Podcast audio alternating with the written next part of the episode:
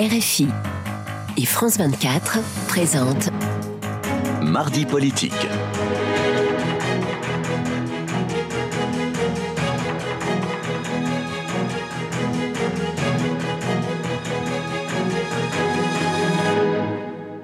Bonsoir et bienvenue dans ce nouveau rendez-vous de Mardi politique. Euh, ce soir, euh, notre invité est Jean-Philippe Tanguy. Bonsoir. Bonsoir.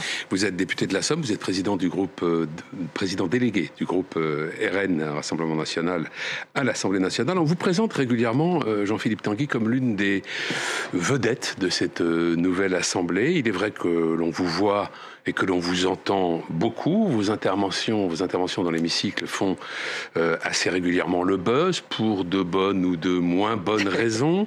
Euh, est-ce que c'est une stratégie de votre part? Est-ce que vous cherchez délibérément à attirer la lumière sur vous? Non, euh, je ne cherche pas. D'ailleurs, je pense que si on cherche, ça ne marcherait pas. Je ne sais pas comment le, le dire, mais souvent, quand c'est calculé, c'est assez factice.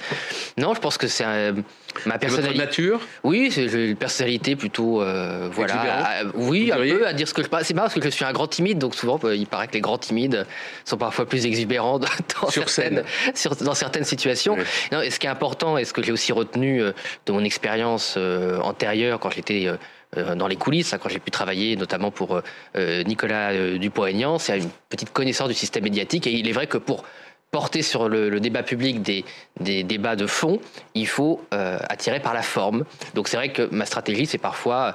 De, de, de faire ainsi. Voilà. Pour, euh, par exemple, c'est vrai, pour, euh, quand j'ai mis en lumière, par exemple, l'exposition de la dette auprès de Bruno Le Maire, euh, de l'exposition de la dette française à l'inflation, on va pour à, arriver à intéresser les Français à des sujets un peu mmh. techniques, un peu complexes, mais qui ont des euh, conséquences très importantes pour, euh, bah, pour le montant de nos impôts, pour euh, les finances publiques, bah, l'interpeller d'une manière originale, ça permet de, d'introduire le sujet. Mais l'Assemblée nationale, vous ne la connaissiez pas, vous ne connaissiez pas ses codes, euh, son fonctionnement en tout cas de, de, de l'intérieur, euh, vous vous y êtes adapté, vous vous y sentez à l'aise?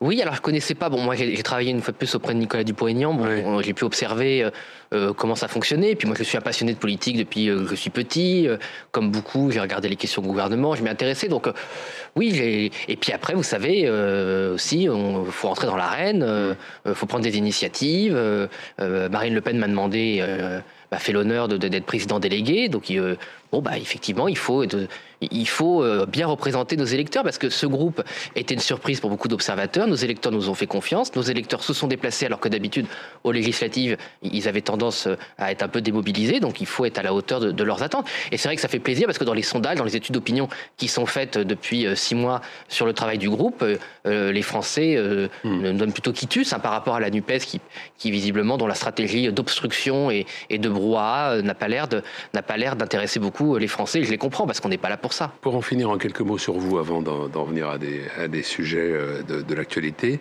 euh, on dit que vous agacez certains de vos collègues que, qui considèrent que vous prenez trop de place, que vous ne les laissez pas suffisamment exister. Est-ce que vous le ressentez, ça? Écoutez, euh, c'est pas... Euh, je... pas bon juge de ça, j'espère pas, je, je ne pense pas. C'est vrai que bon, on a, on a. Vous n'avez pas l'impression de tirer trop la couverture? Non, parce que moi, quand je, en séance, au contraire, je, je, on essaie de, de faire participer un maximum, un maximum de gens. Je suis référent de la commission des finances. Le travail est bien réparti. Tout le monde a des rapports. Tout le monde travaille. Non, moi, je pense. Après, c'est aussi le jeu de la presse, de, de mmh. donner de l'importance parfois à, à quelques rumeurs. Mais bon, écoutez, bah, mmh. en tout cas, j'essaie de, j'essaie de ne pas le faire. Alors, on va commencer avec la réforme des retraites. Elisabeth Borne euh, reçoit aujourd'hui et, et demain encore les partenaires sociaux pour une dernière séance de discussion avant la présentation du texte. Ce sera le dix janvier. Lors de ses vœux aux, aux Français, le trente et un décembre dernier, Emmanuel Macron a répété à de nombreuses reprises que nous devions travailler plus pour équilibrer notre système de retraite. Euh, est-ce que ce postulat vous paraît contestable? Oui, il est contestable sur deux, deux domaines. Le premier domaine, c'est que je pense qu'Emmanuel Macron, qui n'a jamais vraiment euh, travaillé de sa vie, et qui je pense ne connaît pas euh, les duretés euh, du monde du travail, sous-estime à quel point les Français sont fatigués. Voilà, on parle souvent d'exceptions. Quand on parle de la pénibilité, on dit oui, il y a des cas exceptionnels, il y a des cas particuliers. Non, ce sont euh, beaucoup de Français, et pour pas dire une majorité, qui font des travaux difficiles, parce qu'on parle souvent des ouvriers, des, des gens qui travaillent dans le B T P. Oui, ce sont des métiers difficiles, mais quand vous êtes aussi aide-soignante, euh, vous avez un petit gabarit et que vous devez porter, euh, aider euh, des personnes âgées au quotidien, bah, euh, ça use euh, le corps. D'avoir des horaires fractionnés, euh, ça use le corps. Être euh, euh, femme de ménage ou employée de ménage, euh, c'est fatigant. Voilà. Donc en fait, il y a beaucoup de métiers euh, très difficiles. Vous arrivez pas forcément en bonne santé, malheureusement, à l'âge de la retraite. Donc prolonger, décaler l'âge de la retraite. Moi, je suis député de la Somme. Euh, décaler l'âge de la retraite, pour beaucoup de Samariens, c'est tout simplement les priver de retraite. Et en plus, je pense que M. Macron fait une erreur sur le sens de travailler plus. Ce qu'il faut, c'est produire plus de richesse en France.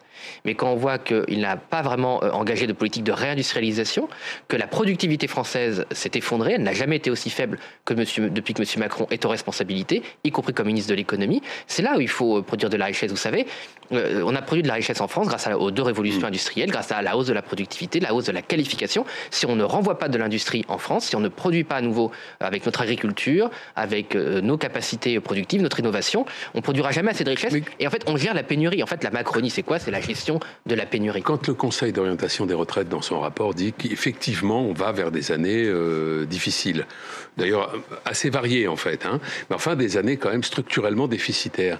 Euh, est-ce qu'au nom de ce que vous défendez, on dit, eh bien, on trouvera l'argent, on s'arrangera, ou est-ce qu'on dit, oui, mais il faut quand même, en tout état de cause, équilibrer ses comptes? Ah, mais il faut les équilibrer, mais il y a d'autres façons. Oui, il y a d'autres façons de les équilibrer. Alors, bah, déjà, par exemple, il faut encourager le travail jusqu'au bout, parce que vous avez aussi près de, entre un tiers et la moitié des Français qui, en fait, arrivent à la retraite sans emploi, en pré-retraite ou au chômage. Donc déjà, si toutes ces personnes, aujourd'hui, entre soixante et soixante-deux ans, euh, travaillaient vraiment, évidemment, on remplirait les caisses de cotisation. Si une fois plus, on crée de la richesse en France, on, on, on remplirait les caisses aussi. Si on arrivait à trouver une solution, on fait une proposition de loi à la rentrée pour augmenter les salaires de dix pour cent, bon, eh ben, si, ça pourrait créer de la richesse aussi, et on pourrait améliorer une fois de plus euh, le, le, l'argent qui rentre dans les caisses de l'État. Donc, il y a plein de, de façons d'équilibrer les comptes. En fait, on le sait, parce que, d'ailleurs, c'était avoué dans la loi de finances, hein, dans le projet de loi de finances pour deux mille vingt-trois, vous avez un paragraphe du gouvernement qui explique que cette réforme vise à rassurer euh, les partenaires euh, européens, vise à rassurer Bruxelles, et parce qu'en fait, M. Macron a besoin euh, de rassurer Bruxelles pour continuer à faire du déficit, parce que la réalité derrière tout ça, c'est qu'on a, on nous fait des leçons toute la sainte journée euh, sur la bonne gestion des finances public. Je rappelle que ce gouvernement est l'un de ceux qui a le plus mal géré les finances publiques de la France, plus six cents milliards de dettes cette année encore, on n'a jamais oui, vu. Avec une crise sanitaire tout de oui, même qui a créé un contexte très bien particulier. Sûr, enfin, bien une sûr, difficulté mais... qui, pour le coup, celle-là était on... totalement inattendue. Oui, on ne le conteste pas, mais c'est... les six cents milliards de dettes ne viennent pas uniquement de la crise sanitaire. C'est une mauvaise gestion, mais en général, c'est... là, on le voit encore avec le, le bouclier tarifaire. Vous savez, j'ai vu hier Monsieur Le Maire sur une chaîne concurrente qui se félicitait que le bouclier tarifaire euh, coûte si cher, et c'était la cherté du bouclier tarifaire qui prouvait son efficacité. Non, si le bouclier tarifaire, il sert à payer la spéculation, c'est de l'argent des Français qui est foutu en l'air. C'est pas de l'argent qui protège les Français. Et quelle sera l'attitude du Rassemblement national dans les débats à l'Assemblée nationale sur cette réforme? On sait que euh, les Républicains sont assez mal à l'aise sur le sujet parce que, pour une bonne part, cette réforme, au fond, leur conviendrait. Mais enfin, c'est difficile de le dire. Euh, est-ce que ce, cette réforme va être l'occasion, en quelque sorte, de s'octroyer euh, entre vous et les filles le label de la, l'opposition la plus déterminée? Bah, nous, on sera déterminés, on ne sera pas dans, la, dans l'obstruction. Nous, on a des propositions à faire. Marine Le Pen, lors de la présidentielle, a proposé une réforme euh, raisonnable en disant ceux qui ont commencé à travailler tôt, avant vingt ans, peuvent partir à soixante ans. Ceux qui ont commencé à travailler entre vingt et vingt-deux ans pourront partir mmh. entre soixante et soixante-deux ans.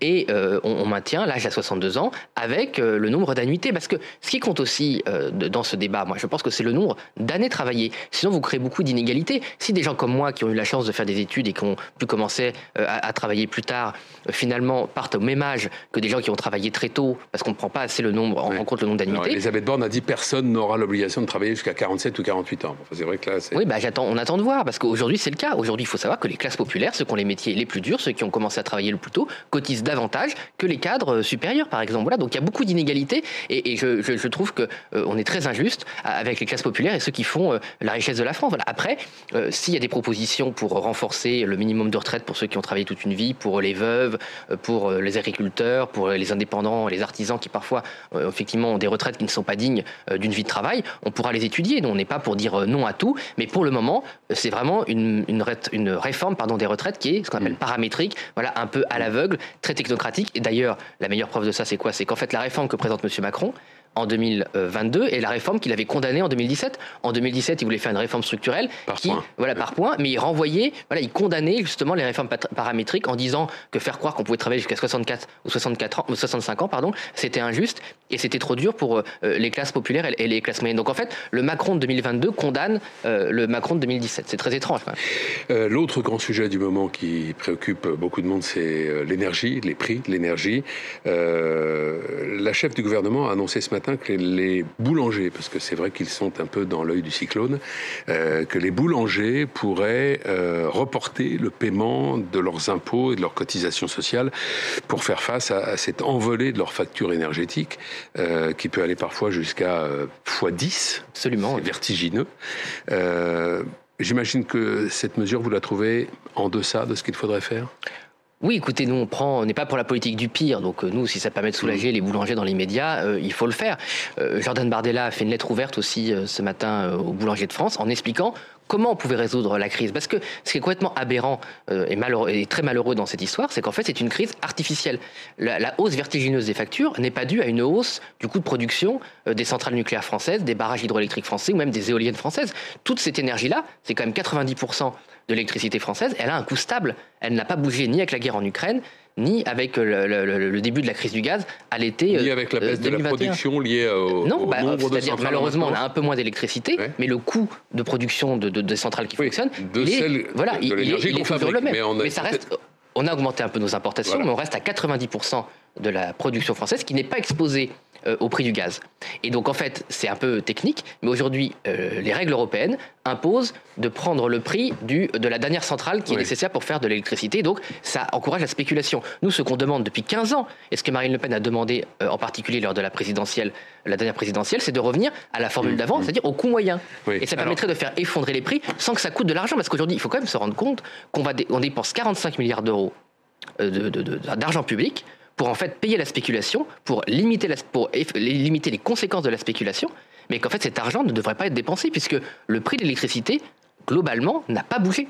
Alors, vous demandez euh, que la France sorte du marché euh, européen de l'électricité, qui est, selon vous, euh, responsable en grande partie de cette flambée des prix. Bah, tout le monde le reconnaît maintenant. Mais vous n'êtes pas Macron l'a dit voilà, où on veut. Mais vous n'êtes pas... En effet, à peu près tout le monde aujourd'hui est d'accord là-dessus. Après nous avoir euh, critiqués pendant la présidentielle. Mais est-ce que c'est une décision euh, si difficile à mettre en œuvre ? C'est difficile parce que les Allemands ne veulent pas.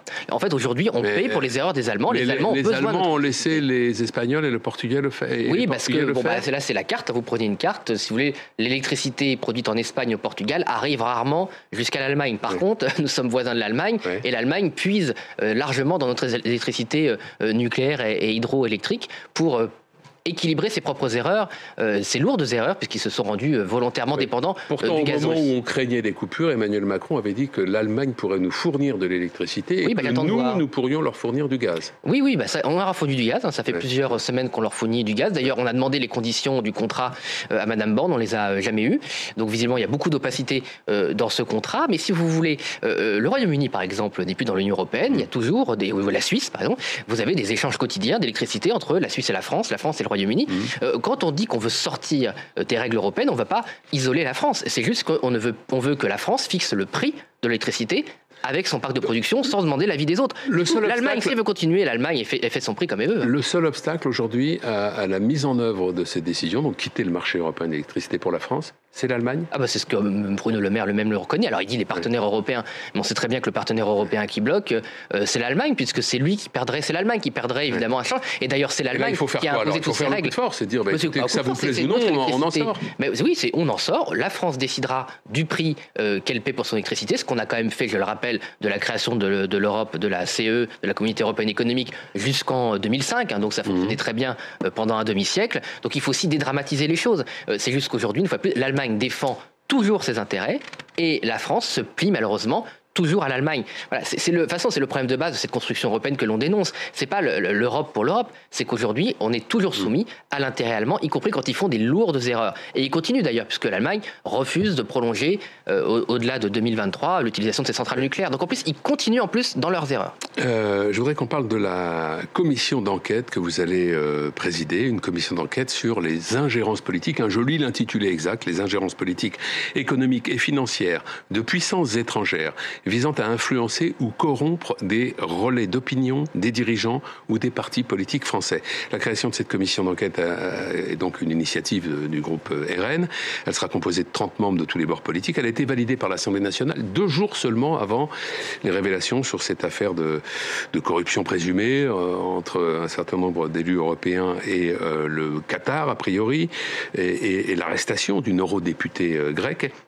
Est-ce que vous avez voulu cette commission d'enquête d'abord pour contrebattre les accusations de collusion Euh, entre la Russie et le Rassemblement National? Alors, on a d'abord voulu avoir une commission d'enquête qui permette, oui ou non, de dire s'il y avait de l'ingérence étrangère dans les affaires françaises. Parce qu'au début, on l'a proposé de manière consensuelle. Oui, mais est-ce que c'était une façon et... de dire aussi, de, bon, nous, écoutez, regardez, on a la oui, conscience tranquille. Ah, mais nous, on, on assume totalement qu'on a la conscience tranquille, qu'on n'a rien à cacher, qu'on est prêt à faire toutes les auditions euh, nécessaires, qu'on, euh, sous serment, puisque la particularité, mmh, pour ceux qui mmh. nous regardent, de la commission d'enquête parlementaire, contrairement aux autres, c'est que c'est sous serment, avec des conséquences très lourdes euh, si euh, vous mentez euh, à la représentation nationale. Donc oui, nous n'avons rien à cacher et nous voulons nous débarrasser de ce qu'on considérait comme une arme politique. Voilà, lors de la dernière présidentielle, Emmanuel Macron, je pense d'une manière extrêmement grave, a, a, a accusé Marine Le Pen de choses qui sont insupportables. Oui, quasiment de la qui Russie. sont insupportables oui. Parce que nous, nous sommes patriotes, nous défendons la France, nous pensons d'ailleurs qu'il y a d'autres forces politiques, même si on n'est pas d'accord mmh. avec, qui sont patriotes, et accuser ses adversaires politiques d'ingérence étrangère sans la moindre preuve